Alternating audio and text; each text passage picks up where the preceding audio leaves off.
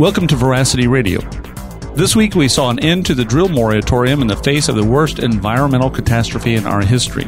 Judge Feldman tells the U.S. government, not so fast. But should he have been able to even rule on this matter in the first place, considering his financial ties? We'll talk to Kate Gordon of the Center for American Progress on these conflicts of interest and how to move jobs from an oil based economy to green jobs.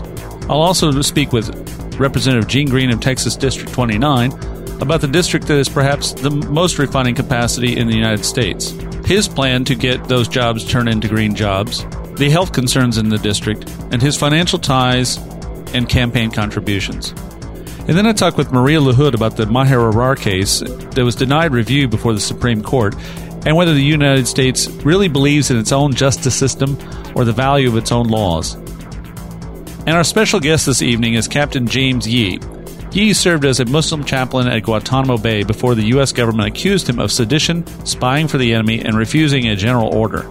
June is Torture Awareness Month, and we thank Captain Yee for joining us to discuss his treatment, treatment of detainees, and bigotry against Muslims in the United States and in the U.S. military. And Dick Cheney is in the hospital.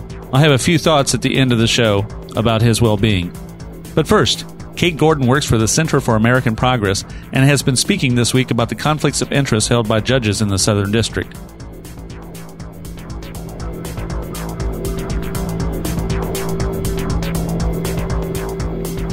You're listening to Veracity Radio. We are joined now by Kate Gordon from the Center for American Progress. Uh, good morning, Kate. Good morning. I always like to give the audience an overview of, of these organizations uh, briefly as possible. Can you tell us a little bit about Center for American Progress and then we'll talk about what you do there. Sure, absolutely. We're a think tank based in Washington, D.C. We do progressive policy on a number of issues. Energy is one of them. And uh, I run the energy team. I'm the vice president for energy policy at the Center for American Progress. What brought you to my attention was the decision this week from Judge Feldman. And I was looking at the money behind this judge. And as I was scanning more articles, I came across some of your comments. Let's talk about the decision made uh, 1st mm-hmm. and then we'll talk about the financial ties that the judge has. So, in the the primary decision was about a moratorium that was placed on the drilling wells, not the production wells. Uh, right. Uh, but the drilling wells, which from what I saw last night on Rachel Maddow, uh, was uh, about 33 wells. Is that correct? It's exactly 33, yeah. Okay. It's a very tiny percentage of the overall number and in that, operating in the U.S. And that compared to the overall platform uh, count for production wells, uh, she mentioned about 3,600. Yeah, I think that's right. So that's really a fraction I almost don't even have to do the math on. That's almost an irrelevant amount of drilling wells why do you think that this judge? Uh, did you read the opinion first off? Yeah, I read the opinion. Mm-hmm. Okay, why did the judge say that um, that he thought this was uh, an improper moratorium? Well, just to backtrack a little bit, the uh, the, admi- the administration has the uh, legal ability to suspend drilling operations whenever there's an immediate threat to the economy or the environment, and we definitely have that here. So, no one has any question that the administration had the right to do this, and in fact, the you know the decision doesn't question that. Um, what the administration did was really to say, look, we need to take, we need to hit the pause button here. We need to take a breath and make sure that these 33 rigs, which are all deep water rigs, don't um, are up to safety standards. We need to double check them because they weren't checked before. We need to just make sure they're up to code, and uh, we need to take a breath to do that. What the judge essentially said was not, you know, the judge did not say you don't have the right to do that. Don't do this. What the judge said was that the administration hadn't given enough explanation of why six months was necessary. Okay. So he didn't say you can't do it. He said, "Give me a better. Exp- I need a better explanation of why I need to do six months." Okay, so if he didn't object to the action itself per se, although right. uh, some of the language in there was saying that they acted capriciously, which really basically means they acted quickly uh, to make right. a decision, and that they right. were rather blanketing in their decision, so they didn't narrow down to a specific rig that was a problem. They said, we want to affect all, in the case of these 33, we want to affect all 33 of these. Right. And that would span, um, do you know how many companies that would affect immediately? Um, you know, it's a fairly big range of companies because these are big, big operations, obviously, and they um, they contract out on a number of things. Um, for instance, Deepwater Horizon, which owned the rig in I'm sorry, not Deepwater Transocean, which owned the Deepwater Horizon rig, which is the one everyone knows about. They were rig owners for at least two and probably more of these 33. So you got a lot of contractors, you have a lot of owners, you have a lot of different people involved. Um, don't know how many companies it is. I think in the in the decision, it's estimated that that uh, it's something you know some something in the order of 20 or something companies, but I can't remember. Now, critics of his decision said that in response, he uh, basically acted capriciously. That the irony of his decision was that he had clearly laid out the government's responsibility, but then he himself did not even follow that. Does that? Well, he goes way in the opposite direction. I mean, he it's kind of ironic actually. He lays out in the decision how high a bar he as a judge needs to meet to question an agency action, and how high a bar he as a judge has to has to meet to uh, to do a preliminary injunction, which is what he does in this case. So he basically is at a very high standard. He's not supposed to make this decision unless he has absolute certainty it's the right decision. And what's kind of ironic is that what he says in the decision is the administration didn't give me enough detail on why they wanted six months. But but then he says, so I'm going to throw out the baby with the bathwater. What he could have done was to say, I don't feel like I have enough information about the length of this moratorium. I want more. I'm not going to stop the moratorium, but I want the administration to put to give to give me more um, to give me more uh, uh, of a relationship between the six month timeline and the the facts that are in the record. So, so instead of doing that, instead of saying you know going back to the administration asking for more, he basically says or doing a temporary injunction and asking for more. He basically throws it all out. Would go ahead and shoot forward to yesterday. It wasn't really an appeal. The word appeal kept running around the media, and I got really irritated with that because that wasn't an appeal. They uh, they were informally appealing to this judge to uh, delay his um, his order. Right. Um, they were asking him for a stay of his order. So essentially, they were asking him for what I just said, which is like, hold on, continue. Let's leave this moratorium in place, and we will, you know, we'll work to make the record more complete. Okay. Uh, that's essentially what the administration was saying, because they have a valid point. I mean, they have the right to stop these activities if there's immediate threat. There is immediate threat right now. There's immediate threat because this industry hasn't been adequately regulated since 2005 there's immediate threat because nobody really knows if all these 33 rigs are up to the standard they need to be, and also because if, you know, God forbid another accident were to happen in the next few months, we don't have the resources as a country to deal with it. Every single thing we have is right now dealing with, dealing with the BP Deepwater Horizon spill. According to the CEO of Exxon himself, there is no real chance that they know how to um, to fix these things. So he himself said, uh, pretty much, yeah, we know how to stick them in the ground, but we're not really sure once they blow up down there. We don't have a response plan. They've got to technically have a response plan that they've put on paper, but um, but yeah, that's right. I mean, they've basically said, you know, whatever it is that we said we knew how to do, it, we're not really clear. And I mean, I think Americans, we all see this playing out right now. Right. It's fairly clear that we don't know how to fix these things. Um, and that's a big deal. Um, you know, again, this is only 33 rigs. They're in the deepest water. It's by far the riskiest type of oil drilling, mm-hmm. and so it's it's a pretty important area to regulate pretty closely. Um, and we had a minerals management service that just didn't do its job for a number of years. And I think what the administration is trying to do here is to say, look, give us time to just get these guys up to the standard that they should be at anyway give us some time to just make sure that they're operating in, you know, at least a somewhat um, reasonable way so that we can feel like it's okay to have them in our oceans. It, you know, the metaphor I've used around here to explain to a few people the problem is that this is like having a surgeon who you're very clear knows how to work on the spleen, but doesn't know how to sew you back up. So, although they know how to get into these intricate areas, they're very, very impressive with their technology there. Um, certainly, if we had a surgeon and he couldn't sew you back up, we really wouldn't want him to open you up in the first place. Also, the other thing about if it was a surgeon, um, mm-hmm. you know, the, you, there's been a lot of talk about the liability cap that um, BP was mm-hmm. subject to because of the law. If this were a surgeon, he wouldn't have a liability cap. He'd be That's responsible true. for all the damages to your body, regardless. uh, so it's it's um, it's sort of interesting how we we don't regulate this industry, which is a really this is a really inherently dangerous activity that they're doing. Mm-hmm. Um, it's extremely risky, and we just we've kind of allowed the industry to regulate itself. The circuit down here, I'm a little bit more familiar with. Um, the Fifth Circuit. Uh, they were all looking to talk with Judge Hughes, for instance. That was the name that first floated around. Uh, mm-hmm. Uh, now they have uh, the Judge Feldman. Yep. It's almost impossible down here to imagine that there's anyone who doesn't have oil ties. But it struck me as odd in this particular case that um, the government wouldn't ask this judge to recuse himself from a decision. Is that a is that a um, uh, tangible goal? Is that something a lawyer should have asked for, or would that be basically irrelevant? I mean, I think it's a it's a high profile case, and uh, and I'm also surprised. I mean, yeah, a lot of the judges down there have conflicts, and I would assume, given that, that there's some list somewhere the ones that don't, because this issue comes up a lot. Um, and uh, I'm not talking about judge shopping. I'm just saying, you know, mm-hmm. high profile case, a lot of political attention. You know, go to the judges, listed judges that you know don't have these ties. I was surprised, you know, that what we know from the 2008 record, and I think the 2009 record's coming out today. I haven't seen it yet, but okay.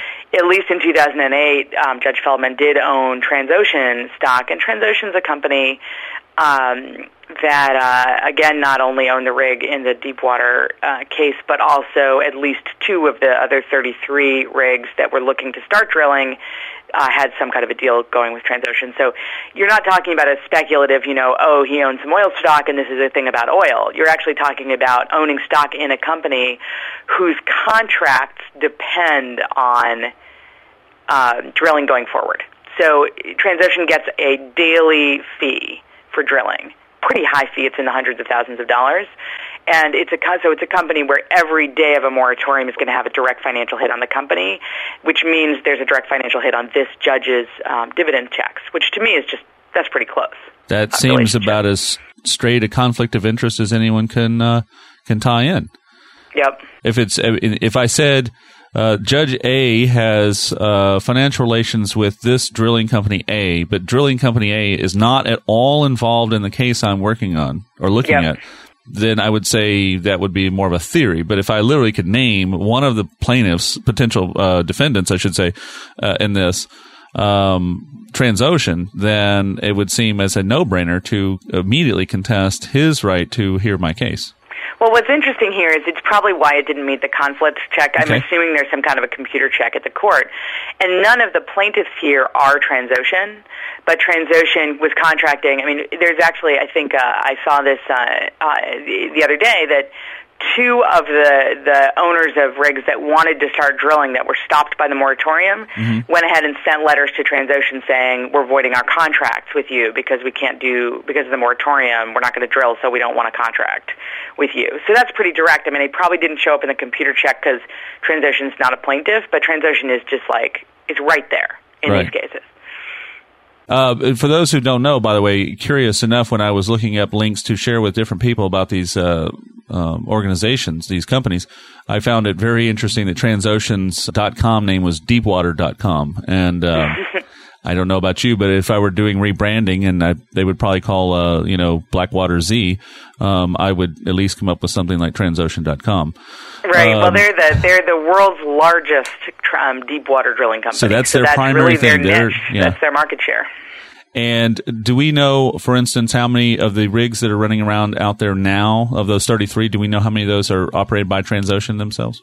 I don't. I don't. All I know again is that uh, in at least a couple cases, they they're they're they're being asked to you know uh, void contracts they have with some of the companies um, out there because they're because of the moratorium. So they're you know they're the folks that rent out the drills and right. equipment to the folks doing deepwater drilling. They are the largest company in the world that does that. There's no question they're going to be involved in a bunch of those rigs. Uh, just for the audience, here's, here's, a list of the few of the names of the companies that were found on that uh, 2008 report. And ironically, by the way, I got the report from Judicial Watch, which is known as a fairly right wing organization. Mm-hmm. Um, and uh, when people were questioning the, you know, the uh, the veracity of these uh, the credit you know that I drew this from they said oh you probably got that from John Podesta's group or you know who who cares? You know I said no actually this is your people. This is these, these are your people looking at the courts. So uh, that would be uh, here's an example. Provident Energy uh, Transocean Peabody Energy Atlas Energy TXCO uh, EV Energy BZ uh, this was the this is one BPZ Energy Uh, I guess the Z makes all the difference. El Paso Corporation. BP actually is is either owner or part owner in four of those 33 rigs. It's ah. probably worth noting. So Kellogg, Brown and Root, Chesapeake uh, Energy, and uh, ATP Oil and Gas. When mm-hmm. looking at the rest of his holdings, he had some uh, basic property and such. But these were there. That's a lot of oil companies to be uh, paying your paying your dividend check. Yeah. So I'm always amazed that judges don't just divest from everything. I mean, I think it's especially in a region like this, it's just so clear that a bunch of cases coming before you, anything on business eh, business transactions or business services is going to be is going to be oil company related, and I'm surprised that they're not required to just, just divest in in everything because it's um it's such an obvious issue. Well, going back a little bit, if I were to talk pre-spill, for instance, I know that there are plenty of cases down here that have to do with offshore injury, uh, yeah. maritime injury, and and, and uh, maritime law, and so these are the same judges that would hear that before this spill, and yeah. uh, plaintiffs uh, plaintiffs attorneys like the one I mentioned just here a while ago in my family, um, that's where they're going to wind up. Same judges, and they do shop around to avoid uh, someone who's going to uh, prejudice their case ahead of time. So I yeah. don't see how this circuit could work down here. Um, so let's let's move on to something else about this aspect. Uh, do do we know anything about where the appeal might be filed or how the appeal will be handled? Don't know. I mean, I, I guess it goes up to um, the Fifth Circuit. Okay. Uh, and uh, I think it's an interesting question. What's going to happen with that? It's it's a you know I think uh, now that we know that the administration's um, request for a stay didn't was not successful, though there will be some kind of an appeal. It, it'll really come down in that case. The thing about the appeal is that you have to use the same record as, as in the first case, and and okay. uh, you know uh, those appeals take a long time. And mm-hmm. I'm I think everyone is hoping that the moratorium that we can get all these rigs up to. Um, the standard they need to be at, and we can get folks, you know, uh, working in a safe and, and reasonable way uh, as soon as we can. So I think I'm hoping that they're just folks are moving forward and trying to figure this out um, as they're rearranging the minerals management service and. So, uh, so I don't know. It'll be interesting to see. Well, let's look at the political angle of this, and then um, talk about moving jobs from a failing industry to something workable. Let's first start with the politicians at hand. Um, looking at my own representative and his financial um, investments, uh, actually not really his his uh, donations, um, PAC money donations, not individual contributions, but direct PAC money. The man has a lot of oil money. How can politicians possibly rule against um, uh, these corporations when they're in Congress, when they're making, you know, when they're standing up to these uh, companies in Congress, if they're taking that much money? And do you have a sense of how especially in the South, um, how much money is pouring through those coffers and um, what the effect might be. I mean, I think a lot is um, every one of these politicians, I'm sure, is taking some level of money from this industry. It is the industry in sure. many of these states, Louisiana in particular. 60% of Louisiana's revenues come from oil and gas. So um, I think it's a little bit of a complicated question, though, because yes, there's direct financial contributions, and that is huge, and it has a certainly a big impact on how politicians are going to treat the industry players themselves. But also, we got to remember that most of these politicians' constituents also work for this industry. Right. So it becomes a little bit complicated because you've got workers who, you know, the workers down there who are laid off because of the moratorium are not happy about the moratorium. And um, and that's just yet another layer. It's part of this bigger problem, I think, which is that we have a whole region um, you know, the, the, to a little lesser extent, Texas and Florida, but certainly the three middle states in the Gulf state region, um, Alabama, Mississippi, Louisiana, are very, very dependent on this industry. Individuals there are very dependent on it. It is basically what people know as the economy of this region. And so, that being the case, it's very hard to have a conversation about you know, liability and adequate safety standards and regulation when people's livelihoods are affected every time something happens with this industry. I think it's just really, really tough to kind of pull apart the public interest here from the, the industry interest. And that in itself is a problem. We have got to figure out a way to move the, the region off of this level of dependence on this one industry and diversify a little bit and get some more jobs in there that aren't oil and gas jobs. When I'm when I talk to my representative, one of the things I'm going to ask him is, do you not have a responsibility at this point to for you know foresee um, where you, these jobs should be, and I'll give you a, a historical backdrop. Um, I did an op-ed for our show two weeks ago where I pointed out that in the around 51, before the Operation Ajax uh, toppled Mossadegh, in around 51, when uh, the uh, Iranian government was talking internally about changing the royalty rates and such, and uh, mm-hmm. Uh, the the British people went through the same fits that we heard recently about their pensions and their jobs because BP was the largest employer at the time, 50 years ago. Uh, 50 years later, they're having to sing the same tune. It's as if they haven't changed a bit. And considering that England actually does mature, uh, first off, much more older than our country, but they do mature in certain areas of um, public discourse and such a little ahead of us. We they seem to yeah. get it more often than we do. Fifty years is a long time to not change course with a company. Yep. So yep. if Americans look at that model and we look back at our own behavior in the 70s until now, late 70s, um, I was just a kid, but I remember the gas lines a bit. Um, what can the politicians do now to start moving us off of this oil um, economy? Well, you know, I think we have to have this conversation down there. I mean, it, one thing that that folks have, and we at CAP in particular, have started talking about is, you know, the need for some kind of an economic development conference down there to ta- start talking about diversifying the economy. Um, how do you do that, given that every politician who's making decisions and uh, uh, putting money in various policy initiatives is tied to the industry? It's a good question. Mm-hmm. I think it's kind of like the situation we face with tobacco. We know tobacco. Mm-hmm. Uh, a lot of people are addicted. Has a lot of people work for the industry. Big, big, big piece of the puzzle for some states but was leading to serious public health issues and had some serious safety problems. And one thing that happened with the tobacco settlements is we saw those companies putting money on the table to in order to you know do public education, but also to wean people like tobacco farmers off of growing tobacco and to help them transition to other other crops. At CAP, we've basically called for the same thing. You get some portion of oil industry, historical oil industry profits from the last 80 years that they've made in this region, some small portion, put it into a fund, have it be a nonprofit, have it be independently governed, but but put that money toward uh, both coastal restoration from all the harm that the industry's done to the coast in the last 80 years, but also to starting to do things like building up R&D in other other industries, some of the clean energy stuff that's really possible down there, offshore wind, things like that. So, um, so we've kind of been saying, you know, let's look at this like we looked at tobacco, and get the industry itself to sort of make a little bit of a payment for reparations for the last, uh, however, you know, few decades of, of, of extracting from this region. And if we um, look at the environmental costs, for instance, I'm in District 29 of Texas, the district for refineries from here east. It's nothing but uh, refineries and people who work for, for refineries. Uh. You may find a machine shop, and that machine shop ultimately works for something that will probably wind up in that refinery. Um, so the a lot of the folks here, um, as you pointed out, are very, very uh, they're union members. Uh, very likely, they're blue collar. The average median income in my area is thirty one thousand dollars a year. Uh, considering the amount of oil that flows through here, it's uh, stunning to think that the um, the uh, economic median there is thirty one thousand dollars a year. And uh, right. uh, again, that reminds me of uh, Iran.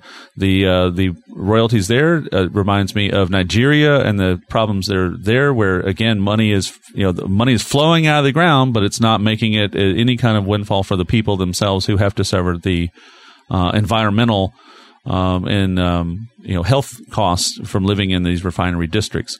Um, yep. And ex- can you give me an example, maybe of, for instance, if people all worked for uh, Refinery A, um, without naming a particular company. But what type of plan could be used to migrate people from a petroleum based job at Plant A into yep. other parts of the uh, economy? Well, you know, I think it's it's kind of two things. It's not just sort of migrating specific individuals because we're going to be drilling for a while. I mean, you don't just okay. stop an industry and then immediately sort of move to something else. Um, these are slow transitions. Okay. Uh, they have to be planned for. They take a long time. So I think it's less. I mean, there certainly are examples of specific industries that you can that that would be interesting in terms of kind of transitioning from uh, offshore oil drilling. And one of them I just mentioned is offshore wind. You know, the offshore mm-hmm. wind, the platforms that are used for those wind turbines, the ships that are used for operating and maintenance, a lot of that is the same, um, yeah. or could be pretty easily adapted. And I think that's an interesting question, uh, uh, kind of moving to that.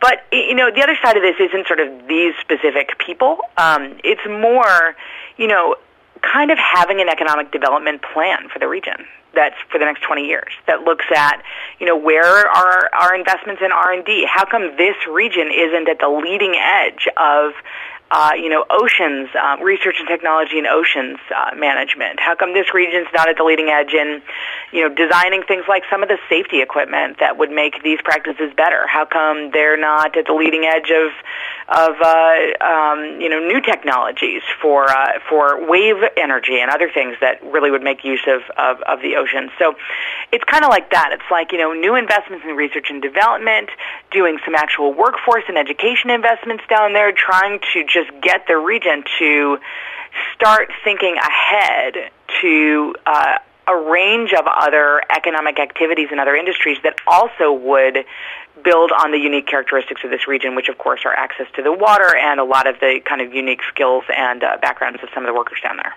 And do we have any political leaders who have, um, in this cacophony of of uh, nothingness, have we had any leaders who, uh, congressional members, I, I should say, who have taken on initiatives like this?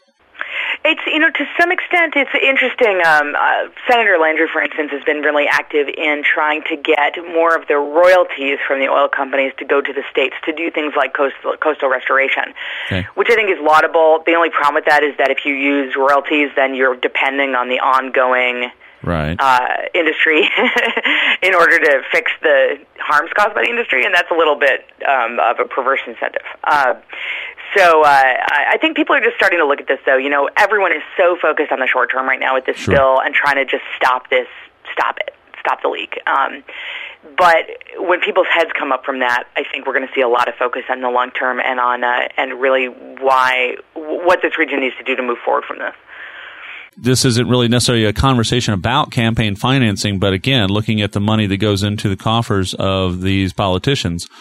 Um, do you have a sense um, of what uh, citizens can do related to their representatives if they're concerned about that to help dispel uh, uh the conflict of interest in the politician realm to make sure that they're getting a fair uh, fair shake from that representative? Just basically call up and that's pressure a tough them? one. Yeah. Um, I mean, I think you know it's uh, it's a real good question. You know, the places that have um, uh, campaign limits, uh, limits on how much candidates can spend, um, tend to have more candidates who come into the race without a ton of money and without a lot of industry ties. I think that's good. Um, and uh, incidentally, in those places, you tend to see more women and people of color run for office, which is okay. good. Um, Arizona is a good example. There's campaign limits there. Um, uh, I think it's Arizona. Now maybe it's New Mexico. Now I'm going to get my facts wrong. But um, uh, so I think that's important, and clearly ties to the industry have an impact on decisions that are made, and especially when you're talking about people elected for four years or six years or whatever, mm-hmm. and they're not going to see, you know, what's their incentive to do a long-term economic plan if in the short term they can do something for the industry that's gotten them into office. Um, it's it's a tough one. So uh, yeah, I think it'd be great to see see better limits. I think that campaign reform, uh, finance reform underlies a lot of the stuff we talk about um, in terms of uh, how to move forward in a more progressive way. So, and last question: Do you have any particular uh, milestones in front of us we need to keep an eye out? Other than obviously we want to see the well capped, but uh, we know that there's an appeal being filed. But uh, is there anything in the um, immediate future we need to maybe keep an eye on? well, I mean, yeah, of course, we got to see the well capped. Um, I think we got to do a couple things. You know, there's a whole scale reorganization going on with the what was called the Minerals Management Service. Um, they, we need to keep an eye on that, uh, see what that reorganization looks like. You know, preliminary. That did that break down into three organizations? I remember. I think okay. five. Five. Okay. Um, but needs to be as transparent as possible and okay. as accountable as possible. There's no question. I think we need to be carefully paying attention to what kinds of regulation are being put onto these deep water uh, rigs in whatever period of time we now have to do that. Um, so, are there federal monitors going out there? Are they putting new standards into place, things that would prevent these kinds of uh, accidents in the future? Are we looking to countries like Norway, which has pretty strong safety standards, to maybe learn some lessons on how to avoid these accidents before they happen instead of having big fights about liability after they happen? Um, but then we're going to look down the line. We, you know, there's a huge cleanup effort that has to happen, and the the the uh, the twenty billion dollar escrow fund, the claims that come through that are going to have to be managed really well, and that has to be real transparent and efficient. And then we have again this longer term question of what's the economy look like in the future of this region, and how do we clean up from you know 80 to 100 years of, of drilling. So many, many things. This is going to be going on for a long time. We are not going to see the end of this anytime soon. Yeah, and I think that the frustration I know I'm hearing in adults around me is that um, this is the chapter for the rest of our lives. Yep. In a way, the rest of our lives, and I, am guessing you and I are roughly contemporaries, um, but you know, the rest of our lives will be completely defined by this, and our yep. children's lives, at least, will be affected for an unknown length of time and how uh, uh, just at the public sphere, the discussion of it, the the slow uh, response to it, and even if we try to work fast, it's going to be a slow response. I think um, that's right, and the transition flow. And the one last thing I should definitely say sure. is, you know, we do have a moment to think about the long term right now. We do have a moment where we could do something more comprehensive and long term on energy and climate writ large. So this isn't just about getting the Gulf states to be a little bit more diversified in terms of the industry. It's about getting the country to be much more diversified in terms of what we rely on for energy and fuel. And it is time. I mean, this is such a wake up call that we have to make some serious decisions about that and uh, start moving toward a whole range of new solutions for, for, for fuel and for energy that aren't so risky, that aren't so dangerous, that aren't all imported, that are, you know, more local, that are more homegrown. We have to really, really, really be moving in that direction, and we have a chance to do that right now, and it would be a real tragedy if we, we, uh, we missed out on it. Kate Gordon from the Center for American Progress. I want to thank you for joining us and hope you'll come back as we look into this and especially as we continue to need to look at the uh, the effect on the jobs in the area and uh, as we try to create alternatives for uh, the people who um, will definitely have to keep working uh, and yep. bringing in revenue. Thank you for joining us today. Thanks, Chris. All right. Bye bye.